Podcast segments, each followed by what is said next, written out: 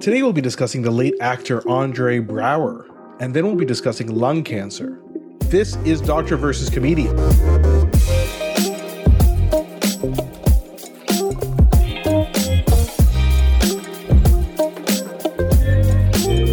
I'm Dr. Asif Doja, and this is the Doctor of Laughs, Not a real doctor. Ali Hassan. Every episode, I pick a topic for Ali from comedy and entertainment, and I question him about it. Then Ali picks a topic from medicine and health and grills me on that topic. Today, Ali and I will be discussing the career of the late Andre Braugher, known from Brooklyn Nine-Nine and Homicide Life on the Street. Now, Braugher died after a brief battle with lung cancer, so in our second half, we'll be discussing this disease. So, a bit of a heavy topic to ring in the new year, Ali. But before we get to Andre Braugher and lung cancer, You want to wish me an amazing 2024? yeah, exactly. Very excited for you to have a great 2024. Hopefully, mine will be okay. But no, I wanted to reflect back on one of our episodes from the latter part of the year. This was some feedback we received from listeners regarding our top albums of 1993. A lot of discussion about this. A lot of discussion about the top movies of 1993, too. Now, I'm not privy to this like the way you are. I think you have our Gmail, Dr. Comedian at Gmail, forwarded to your email. So you get this. Did people give you a lot of grief or did they give me a lot of grief? It's What a is bit. it? It's a bit of column A and a bit of column How B. Dare they? So Josh asked a very interesting question. He said, "Was Asif I was I 40 years old in 1993 based on my Solid. listening choices back then?" I don't know. That would make me like quite old now, but yeah, possibly that's a Josh. I'm not going to tell you how old I am. Then an unnamed listener said this: Ali's top picks are pretty boring. Love your Matthew Sweet and Goo Goo Dolls picks. My picks. That's what he means. Hmm. I'm willing to bet that's one of your best friends who wrote in, huh? That's somebody who you uh, went to kindergarten with or something. An It's the unnamed only listener. explanation for that. Anyway, so please uh, reach out to us. It's great to hear your feedback on this. We even heard back from Joshna Maharaj, who was the chef we spoke about, who has anosmia, and she kind of reposted our episode and has some really nice things to say. And of course, she had feedback on our movies of 1993, why we didn't include My Neighbor Totoro. So everybody has input. We love to hear this from you guys, and it gives us ideas for other topics as usual.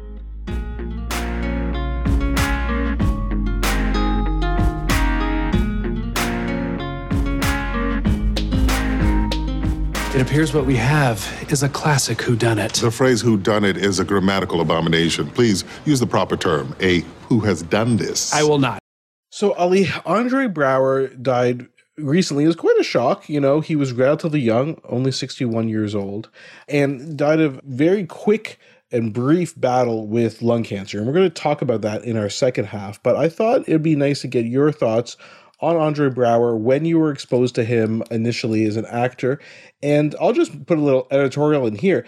I don't know if people realize this, but Brooklyn Nine Nine, which he is known, you know, predominantly for, especially by younger people, and it's a big deal. Both my kids, that's probably their favorite show. They've watched every episode many, many times, and it's a big deal to them. They were quite upset when Andre Braugher died. He's just so excellent in this show, and so many good line readings and clips from the show. So it is tough, and I, I don't think people realize that it does affect you know people who kind of grew up with this show. You know, it was on for like seven or eight years, and it was you know quite stable, at least in our household. Yeah, no, no, absolutely. And I, you know, if I didn't have these experiences myself, I'd be quick to make fun of the children, of course. But, you know, it's kind of like what we're going through, what we have been going through with Michael J. Fox.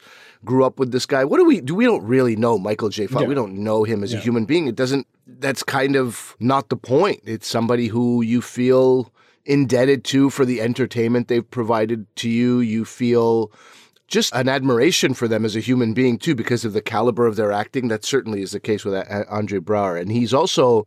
I don't know. I mean, his acting was so good when he has these sort of touching moments, and he's quite robotic at times, and they make fun of him uh, in the precinct for it. When he would let you in, it was really like super, super heartwarming. And a great actor not only lets their co-star in, but also lets all the viewers in. So in a way, he he did draw us in, and you can't really fault anybody for feeling bad about his passing. I know I'm a big guy who's like, you know, I'm big on the um, I'm a big guy that too. I've been eating a lot over the holidays, but also I'm very big on you know not worshiping celebrities. You know, they are human beings after all, but.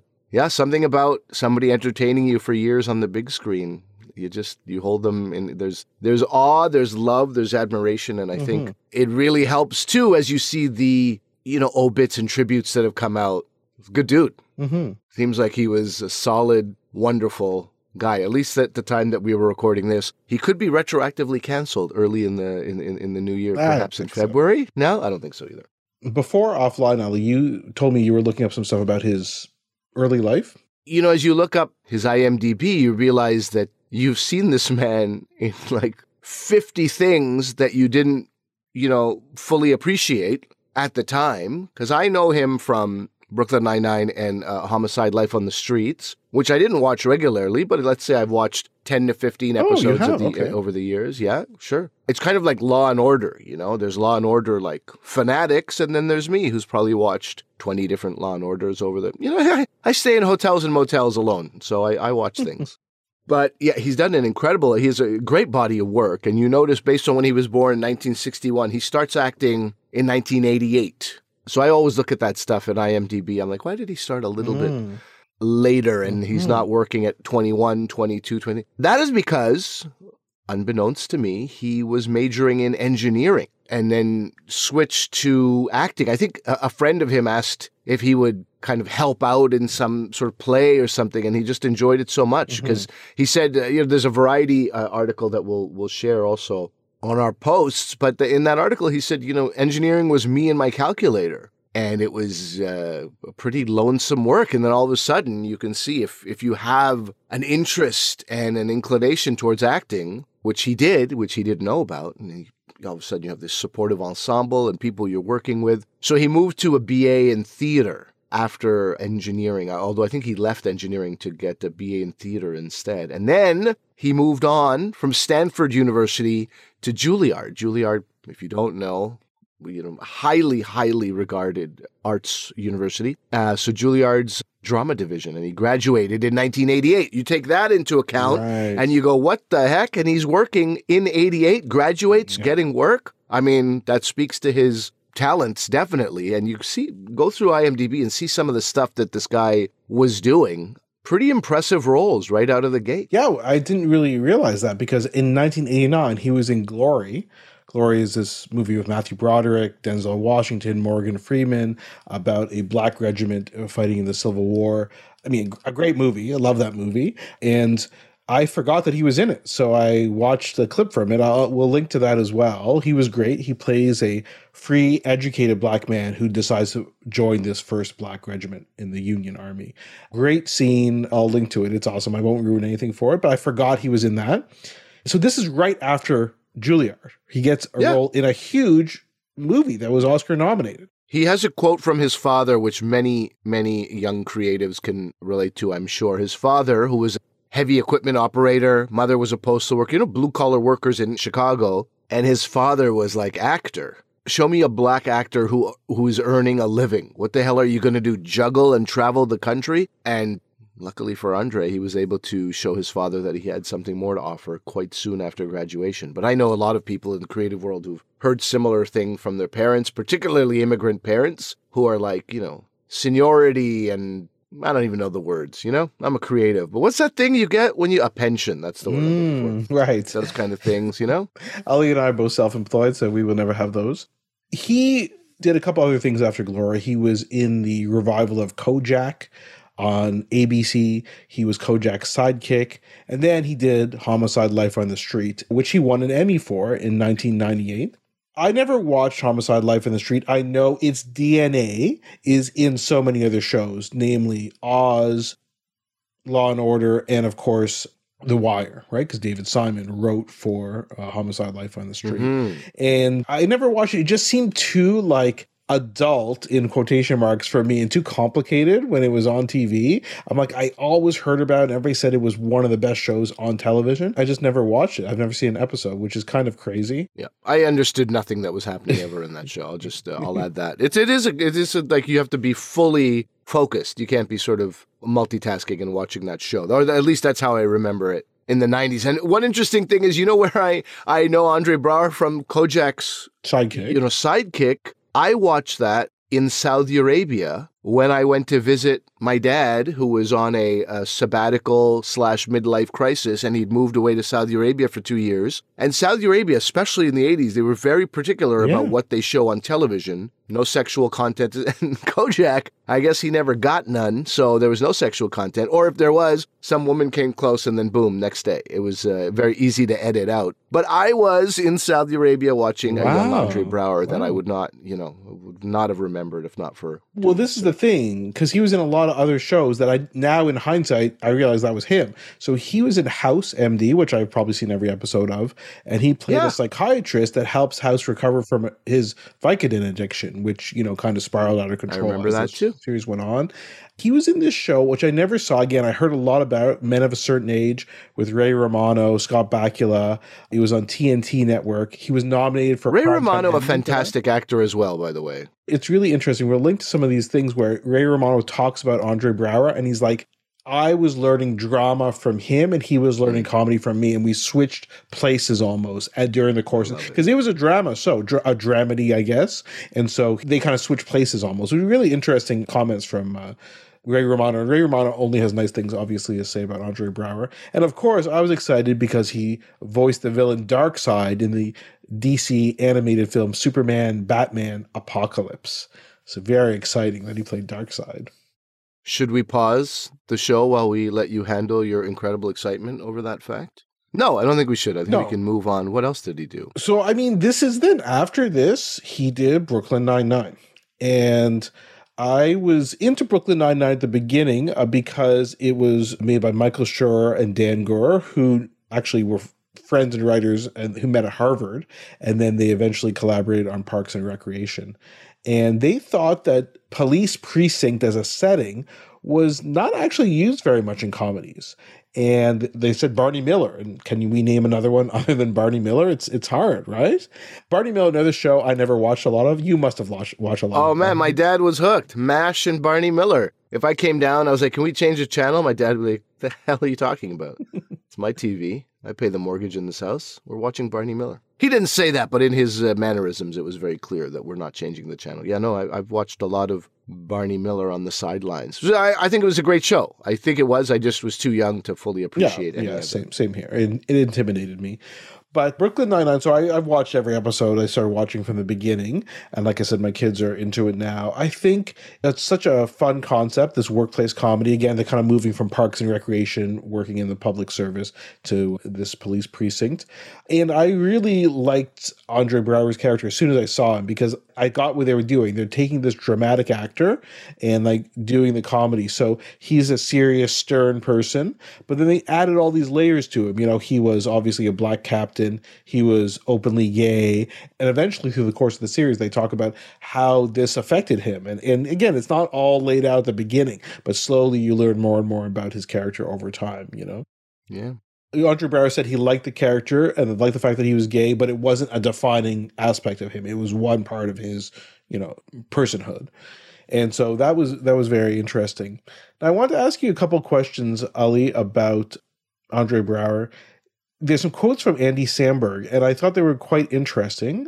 He was saying that Andre Braugher, this is Andy Samberg talking about it. He said Andre would have you believe he had no comedic skills before the show started, but we all know that's not true.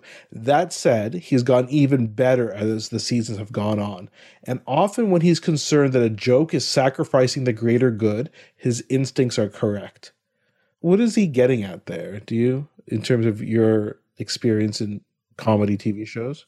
this is what I get from that, and I don't know if this is 100% correct, but I feel like the greater good is a great episode, Mm. a great scene, something that suggests the dynamic between two, three, multiple actors going forward, you know, as you're moving Mhm. story forward, as you're moving an arc of a season forward. And if you get too jokey, even though it's a comedy, there's an opportunity that gets missed, something that that that benefits the whole show. So when he says greater, I don't know if he's talking about the show as a whole or the scene as a whole. And so I think that's a guy, yeah, with his particular training he would be the person to be like, let's do something that benefits the entire ensemble mm. and show. Yeah, kind of think of everyone, not just this yeah. this moment in time, which maybe it's a hilarious joke, but it may not help things going down. Oh, yeah, and I think also, you know, it reminds me of like in, in comedy, I've done a lot of hosting. We've talked about this on, on our podcast. Hosting is you know, for some people, just a completely forgotten skill. In the US, you have clubs where you don't even have a host. Mm.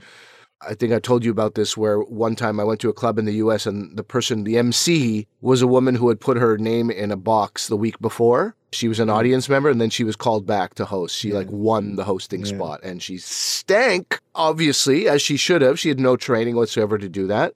The only laugh she got was when a, one of her multiple jokes bombed and she was like, Oh my God, I'm going to kill my daughter. She told me that was funny. And then everyone hmm. laughed at her daughter. And that was it.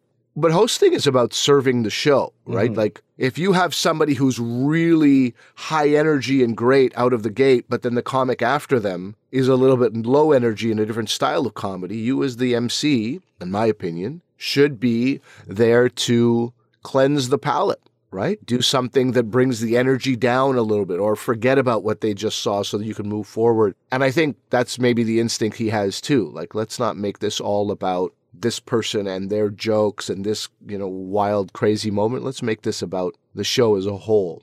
And so it's it does suggest a bit of a, a selflessness as well. And one thing we should mention, which Variety would never mention this because Variety wouldn't give a flying fart about Shakespeare, but he started his acting career, Andre Braugher. If you look at Wikipedia, it was it was Shakespeare, right? Mm-hmm. public theater, Shakespeare in the Park, Twelfth Night, Hamlet, As You Like It, Much Ado About Nothing, Coriolanus. He's doing that still while getting acting roles. He was doing that until about 2012. And so that's the man who would be the perfectionist. Mm-hmm. That's the man who wouldn't necessarily be inclined towards the quick laugh and the comedy. So it sort of all fits with who he is. It totally makes sense. And he won an Obie Award for playing Henry V. So this guy mm. is like, you know, an actor, like capital A, right? Yeah. But it's true because Andy Samberg says that he is, he being Andre Braugher, is a perfectionist and he expects the best. This is a quote expects of people morally and performance wise, but he's not condescending. So I thought that was very interesting because Ali, you've worked with lots of people over the years in the entertainment biz. That seems like a hard balance to have high expectation of yourself and of your coworkers, but to not think you're better than them and, and you, you know, patronizing, I can imagine that kind of really turning people off. Yeah, that is a tough balance, especially if you're the person who comes in prepared every day. Your lines are learned. You know exactly what you're doing. You're really like, the lines are no longer an issue. Those are learned. Now you're looking for the emotion. Now you're looking for how to get the most out of a scene with, you know, the dynamic, with a look, with, you know, emotion, something physical, but you know your lines. And another actor doesn't fully know their lines. The lines are written on a paper and it's called your sides. Their sides are in their back pocket as they're delivering the lines. It's quite a dichotomy between the two. And I think I've spoke about this on the show. The few episodes I did of Designated Survivor working with Kiefer Sutherland, we all got every actor gets an email from their agent saying they would like you to be totally off book. And that takes that takes work. That takes work. You don't have your net. You're not going to be able to go and reach for your your sides. Off book means everything's memorized. You're not looking memorized. at your script in between. No. Uh, Kiefer Sutherland, his preference was I don't want to see anybody scrambling through papers seconds and minutes before the scene just be off book. And it's a different approach. It's a different approach. If you're used to being like, I'm just going to have my sides here on the side and between takes, I can just walk over and read the lines. That is very different from being completely off book. And you have to prepare thoroughly. So, how do you, as a person who's done that preparation, deal with people who lack that preparation? Typically, I would say some kind of condescension or uh, scolding or something. But the fact that he didn't do it, I mean, even more credit to Andre Braugher. So just to wrap up then, Ali, what are your kind of like overall thoughts of Andre Braugher and his career? I mean, you know, as we discussed in the next section, he was a very private person. So we don't know too much about his life. Like when you link to his wife and his three children, there's no further links. You don't right. find out who his children are, what they're doing. Very private person. And man, I, I'm giving even more respect for that, right? In this in this day and age of everybody trying to show off and, and show and prove something about themselves, he had nothing to prove and he left it all there sort of on screen or on stage. So I just feel like I don't know, without sounding too corny, there's a lot to be learned from Andre Braugher and how he approached life and, you know, took his profession seriously. And yeah, feels like we definitely lost a good one. Yeah, absolutely. I totally agree. I mean, you really accomplished so much. Again, he has gone too soon, but again, we talked about dramatic actor, Broadway actor, theater actor, television actor, two Emmy Awards, Obie Award, really amazing. And his legacy, like I said, you know, the next generation is going to know about him as an actor because of his work on Brooklyn Nine-Nine. But I think what you said, Ali, about him as a person really speaks to me. A lot of praise, of course, has come out from his co-stars on Brooklyn Nine-Nine since he passed away. And very interesting, people talk about him being a family man. And I guess they shot Brooklyn Nine-Nine in Los Angeles, not in New York, as people may have thought. They shot it in LA. Mm but his family, I think, was from, I think they lived in New Jersey. And he flew home every weekend to see his family because that was the priority for him. He would never just, oh, it's so long. I'm going to hang around Los Angeles for the weekend. He never did that. And you hear his coworkers talking about how important it is to him to model how important family is. So I think it says a lot about him as a person.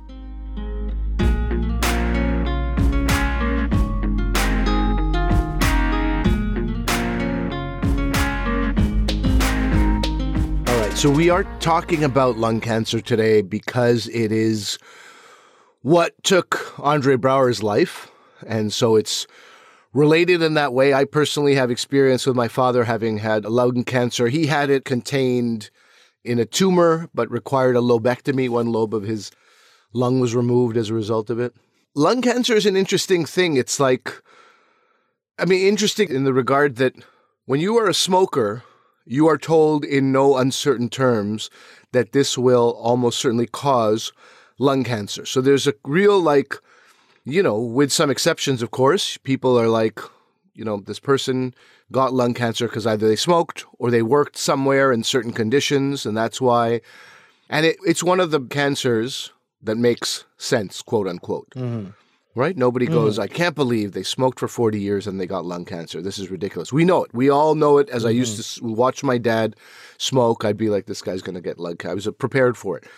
Unlike so many cancers that are, you know, no one can say why it True. happened, right? So, so there is something there about lung cancer that I find it's a weird like satisfaction you're because there's so much that doesn't make sense. It's one of the few that makes sense. However, that said, I'm seeing lung cancer take people quite quickly mm-hmm. more and more often which i don't know if that was it so i wanted to talk about yeah. that a little bit about the time frame of how quickly some people die from diagnosis to death and also you know to talk about how common it is and how common it is for people who don't have any of those risk factors mm-hmm. is, it, is that yeah. still or is that a dated idea that I have? So let's talk about how common lung cancer is in the population in general and maybe among cancers too. Yeah, sure. One thing about Andre Braugher, by the way, he, as you mentioned in the previous section, he was very, very private, but he did apparently stop drinking alcohol and smoking in 2010. So, like, quite a while ago. 13 years ago. And so we'll talk about that. You know, when you quit smoking, what are your chances? But we'll talk about that a bit later. Sure. So it is the most commonly diagnosed cancer worldwide. So 12.4% of all cancers diagnosed worldwide. It's the leading cause of cancer related deaths. And if you think about here in Canada, it causes 25.5% of all cancer related deaths. And it has the highest mortality rate because of that. The five year survival rate is only 19%. And we'll talk a bit about that in a second. Same thing in the States. It's one of the leading causes of cancer deaths. In the US since 1987, lung cancer has been responsible for more deaths in women than breast cancer. And one thing that's very interesting is lung cancer was relatively rare at the beginning of the 20th century and then it began to increase. And so Ali already said the reason why it's because of smoking. And so, in answer to your question before, smoking is the most common cause of lung cancer. In 90% of lung cancer patients, it's attributable to smoking. I also, you know, as a, I don't know if corollary is the right word here, But if we didn't have smokers and then smoking came in and then lung cancer increased, I'm also curious, and I don't know if you'll have the answer, but hopefully we'll get to this at some point. Now that smoking is definitely on the decline in Western countries anyway, have we seen corresponding declines or have things like vaping come in to kind of level it off? Yeah, So not yet. I think we still have to see what happens with that as smoking declines. The problem is, of course, people who are still alive have smoked for years and they'll still be doing it. So I think we'll have to look at the younger population to see. But it's interesting when we talk about 90%, that means 10% are not attributable to smoking. And, you know, I know I knew someone who died in their 20s from lung cancer and never smoked. The other thing that's concerning, Ali, is you could say, well, I never smoked. And that's the reason. And, and so I, I, you know, how, why would I get lung cancer? I- I've never smoked. But secondhand smoke can increase your risk of lung cancer by as much as 30%. So something we don't think about, right? I mean, I thought about it all the time. Because your father being smoked. exposed to my father smoking, but yes, generally probably people don't. The other thing is other carcinogens, you know, especially if you smoke and are exposed to other carcinogens, that can increase your risk. So radiation or asbestos, right? That's a big thing. And if you've had radiation for non lung cancer treatment, so like non Hodgkin's lymphoma, again, these are things that Ali and I know because our friends have had these and relatives have mm. had these disorders, or breast cancer, that's going to increase your risk of lung cancer because of that field of radiation is obviously really close to your lungs. And exposure to some heavy metals, so chromium, nickel, arsenic, what are called aromatic hydrocarbons, these things. So if you are work of those in your field, right, that could increase your risk. And diseases like idiopathic pulmonary fibrosis can increase your risk of lung cancer independent of smoking because we know smoking can cause both of those. And if you guys one of our old episodes where ali uh, was reading stuff from his memoir an excerpt from his memoir he talks about how his father did also have idiopathic pulmonary fibrosis. Again had lung cancer pulmonary fibrosis also smoked. But these can be independent risk factors. So in terms of how the smoke causes lung cancer, that's what's a bit complicated and still being studied. It's thought that the carcinogens in cigarette smoke causes dysplasia or kind of malformation of your lung cells, the epithelium that lines your lungs, and that can lead to genetic mutations, affect protein synthesis, and then cancer subsequently occurs. And you also may have heard, just so we can get this out of the way, that there are different types of lung cancer. They're broadly differentiated into small cell lung cancer, which is about 15% of all cases, and then non small cell lung cancer, which can be further divided into adenocarcinoma, squamous cell carcinoma, etc.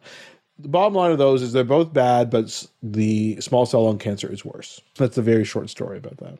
Okay, even though it's only 15%. percent mm-hmm, mm-hmm. And all of it is bad. Small Correct. cell is even worse. Correct. Okay. What are the symptoms? When do you start worrying that you might have lung cancer? Well, so this is the problem. I think we should just start off with the bad news about this. More than half of lung cancers are metastatic at diagnosis. What again that means is you have the lung cancer in your lungs and it spreads to other organs. And once cancer has metastasized, it is definitely a poorer prognosis. Okay. And so they can metastasize to the brain, your bones, your liver, even your adrenal glands. These are what secrete like adrenaline, right? Huh.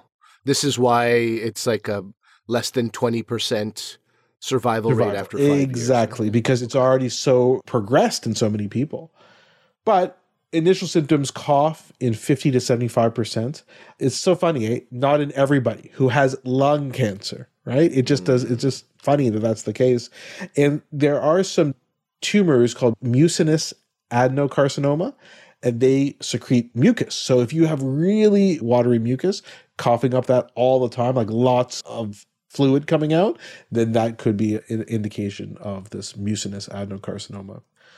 Hemoptysis is coughing up blood, and that occurs in 15 to 30% of patients. So not a lot. I mean, if you coughed up blood, you'd be pretty concerned, but it's it's a minority of patients. Chest pain in 20 to 40%, and difficulty breathing in 25 to 40%. So you can see these are not in everybody, and they're vague symptoms. Sometimes you can have more specific symptoms. There's something in medicine called the superior vena cava syndrome, where you have the lung cancer pushing on some veins in your upper chest and neck. So you can get dilated neck veins, so really prominent veins in your neck, and then swelling of your face and your upper extremities. And, you know, that could give your doctor a clue as to what might be going on. And of course, if it's spread to your bones, you could have bone pain. If it spreads to your brain, you might have cognitive dysfunction or seizures or weakness. A lot of the bone pain often comes to your spine and vertebral bodies, so it could be back pain.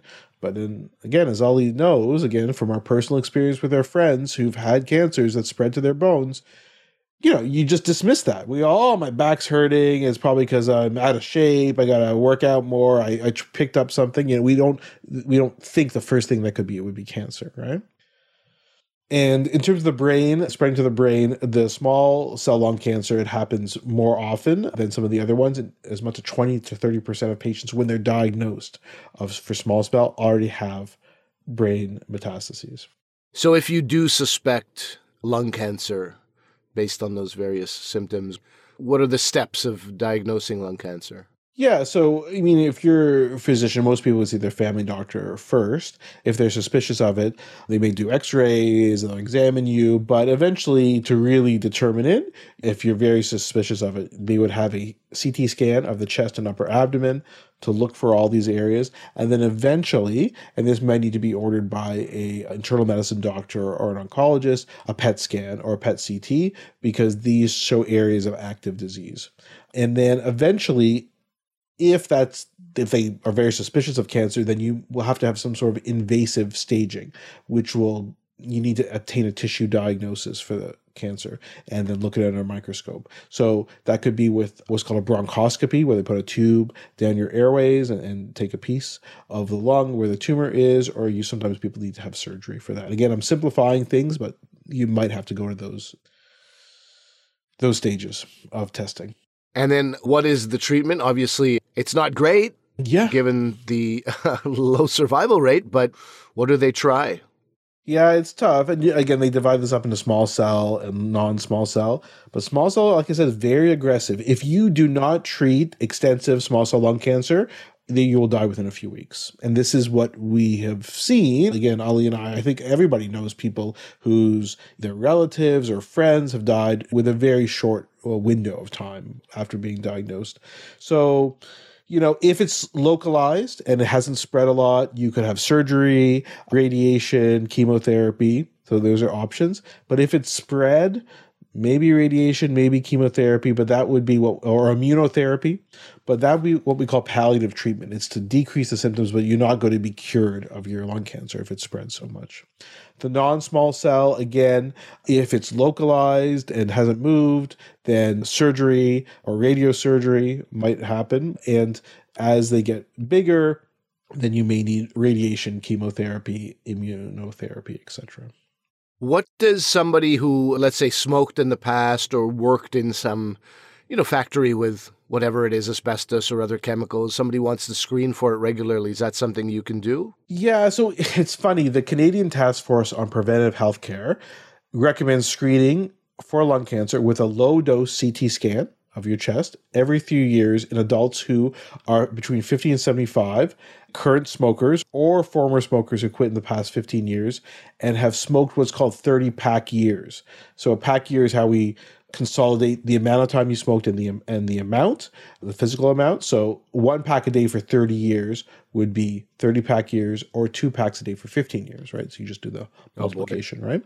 And yeah. so they recommend that those patients be screened. Now, the problem is these are recommendations that are Canadian wide, but in Canada, healthcare is governed by provinces. So not every province does it. I believe, and again, I'm not an expert on this, I believe it's three provinces which either have testing going on for this type of screening or are doing a pilot project. I believe it's British Columbia, Ontario, and Quebec. I may be wrong about that, so I apologize to my friends who are oncologists or pulmonologists if I'm getting that wrong. But so it's not widespread, but this is what could happen. So, in other words, just because a screening program isn't in place, family doctors could, or internal medicine specialists could say, you know what, I'm just going to do this. My patient falls into this category. I'm going to order a CT for them every three years to screen for this, right? Because as we've talked about, you'd want this picked up earlier rather than later, for sure, right? Sure. Based on the risks. Okay, but you can ask for it if you have some of these risk factors. But yeah. if somebody comes in who's just got a sort of general paranoia about it, you know, I was a kid, my father smoked when I was a kid, I might have gotten secondhand smoke from my dad, that's not enough to justify it wouldn't be recommended again every decision is individual with you and, you and your doctor but it wouldn't be part of these recommendations because you don't fall into those categories yeah obviously you know this is one of those things the best recommendation if you don't want to have lung cancer the top recommendation must be quit smoking. Yeah. And so if you look at the studies, there's a one big study from 2013 from the New England Journal of Medicine that says quitting before the age of 40 reduces your chance of dying prematurely from a smoking related disease by 90%. And quitting by age 54 still reduces your chance by two thirds. So it's important if you've been smoking for all your life to try and quit as soon as possible. We also know that smoking, it doesn't just cause lung cancer it can cause larynx cancer, so your voice box, oral cancer of your oral cavity and pharynx. Again, Ali and I know about this because oral cancers are quite common in India. Esophageal cancer, pancreatic cancer, bladder cancer, stomach cancer, colon cancer, rectal cancer, liver cancer, cervical cancer, kidney cancer, and a type of leukemia called AML. So it will decrease all of those over time. So, mm. a lot of those things, after five to 10 years of quitting, you can reduce this risk for uh, laryngeal cancer, oral cancer. After 10 years, you reduce your risk of bladder cancer, esophageal cancer, kidney cancers. And then, after 10 to 15 years after quitting, you reduce your risk of lung cancer by half. So, it's important, right? The earlier people can quit, the longer they can quit for, the more they're going to reduce their chances later on sure. of having cancer. So I can't really speak to what happened with Andre. You know, we assume that I don't know what kind of specific kind of lung cancer he had. He certainly had a, a very brief struggle with with the illness, so we would assume that he had probably metastases in different areas because he passed away so quickly. Maybe it was small cell. We talked about how aggressive that can be. It is very sad, and I think it just reinforces what you were saying, Ali. You know, screening if you fall into those categories, and definitely um, quitting smoking if it's at all possible for people.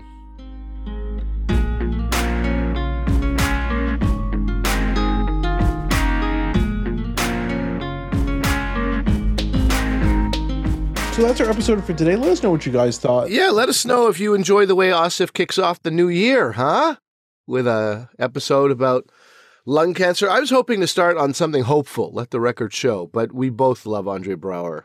And so this made sense. And it is hopeful. Again, there is the potential for people to quit smoking and end up improving their health. Sure. And we should probably do a whole episode in the future about smoking, quitting smoking, etc. So reach out to us, drvcomedian at gmail.com, drvcomedian on Twitter, Facebook, Instagram. We are everywhere. But remember that although I'm a doctor, I'm not your doctor. Medical issues we talk about are for your interest and information only, and they're not medical advice. Please consult your medical professionals for actual medical advice. Thanks for listening. Bye, and Happy New Year!